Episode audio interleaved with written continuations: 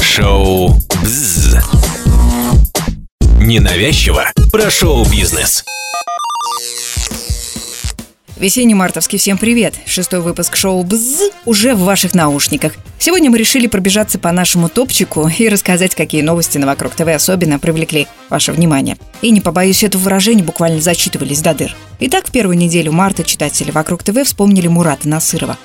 Это тот самый певец, который душевно исполнял «Мальчик хочет в Тамбов». Ему было всего 37 лет, когда он решил выйти из окна, точнее, из балкона пятиэтажки, в которой жил. На дворе стоял январь 2007-го. У звезды было двое детей, любящая жена, и, конечно, многие задавались вопросом, почему же молодой, красивый, талантливый и живущий в достатке таким вот образом свел счеты с жизнью. Как рассказала Алена Апина, которая в начале 2000-х спела с Насыровым песню про лунные ночи, музыканту не хватало внимания публики.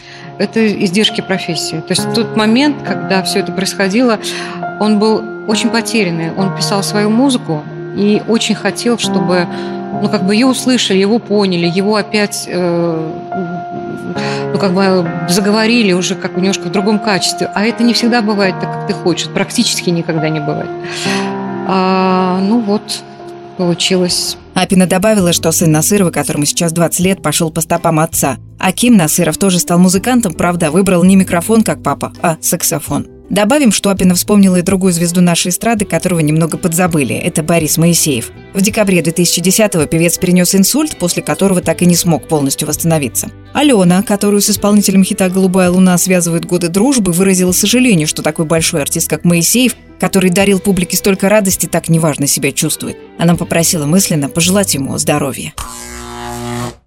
Уходим от грустного. Новость номер два, которая привлекла внимание наших зрителей. Телеповар Константин Ивлев рассказал, почему рестораны Ольги Бузовой закрылись. Теледива открыла свой первый ресторан в Москве летом 2018-го. Заведение получило название «Буз Фуд», Посмотреть на детище звезды пришло более пяти тысяч желающих, из-за которых движение в районе Цветного бульвара пришлось перекрыть. Через два месяца Бузова открыла еще один Буз Фуд, но уже в районе Нового Арбата. Оно просуществовало всего полгода. Зимой 2019-го на смену ему Ольга решила, что будет лучше оставить ну, маленькую точку с едой в торговом центре в Вегасе.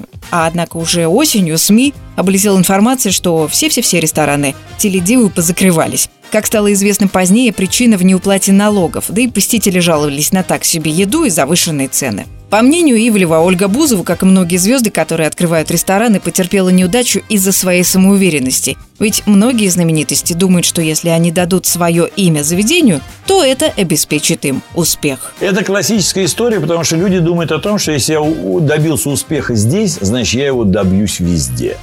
Нет, поверь мне, за мои года, что я работаю в ресторанном бизнесе, даже люди из списка Forbes открывали рестораны, но терпели фиаско.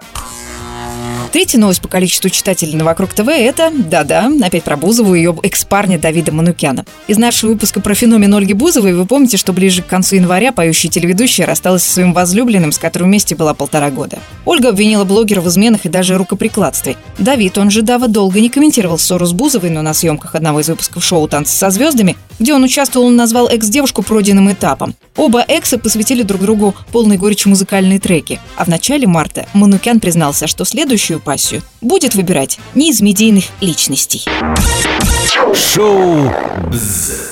Вторая неделя марта порадовал зрителей Первого канала выходом сериала «Угрюм река». Это не та река конца 60-х с Людмилой Чурсиной. Это совершенно новая экранизация романа Вячеслава Шишкова, которую снял Юрий Мороз. Не успел сериал только выйти, как его уже начали сравнивать с черно-белым кино советских времен. Под пристальный прицел попала сыгравшая Анфису Козыреву Юлия Пересельд. Даже Чурсина, который посмотрел первый эпизод ленты, сказала, что героиню звезды битвы за Севастополь получилась другая, дерзкая, взбалмошная, этакая Настасья Филипповна. Фильм у режиссера Мороза получился совсем другой, хотя и напрашивается на сравнение. Сам постановщик заявил, что не будет даже читать отзывы и рецензии до 12 серии, а потом, ну вот потом он, наверное, что-нибудь да почитает. Почитайте рецензию на сериал «Угрюм река», который подготовил для вас один из наших обозревателей, вы уже можете на Вокруг ТВ. Да, и не забывайте подписываться на подкаст «Шоу БЗ» на всех звуковых платформах в интернете.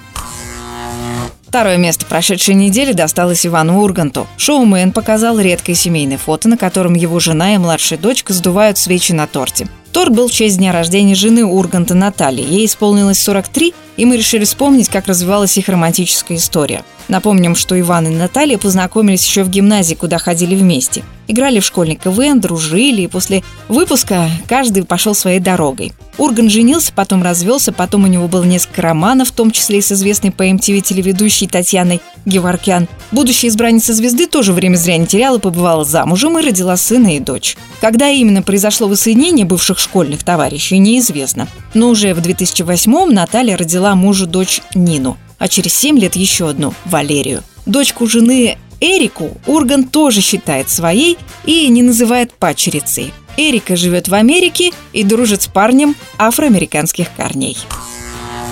Замыкает наш хит-парад итоги четвертого выпуска шоу «Маска». Как известно, звездное жюри решило узнать, что скрывается под маской пингвина. Вернее, кто скрывается под маской пингвина, которого все дружно прозвали Пиня. Филипп Киркоров и судьи полагали, что в костюме птицы скрывалась Анита Цой. Один лишь Тимур Родригес выдвигал версию, что пингвин – это Азиза. После раскрытия личности все могли заметить, что Азиза расстроена. Так ей хотелось продолжать участвовать в шоу.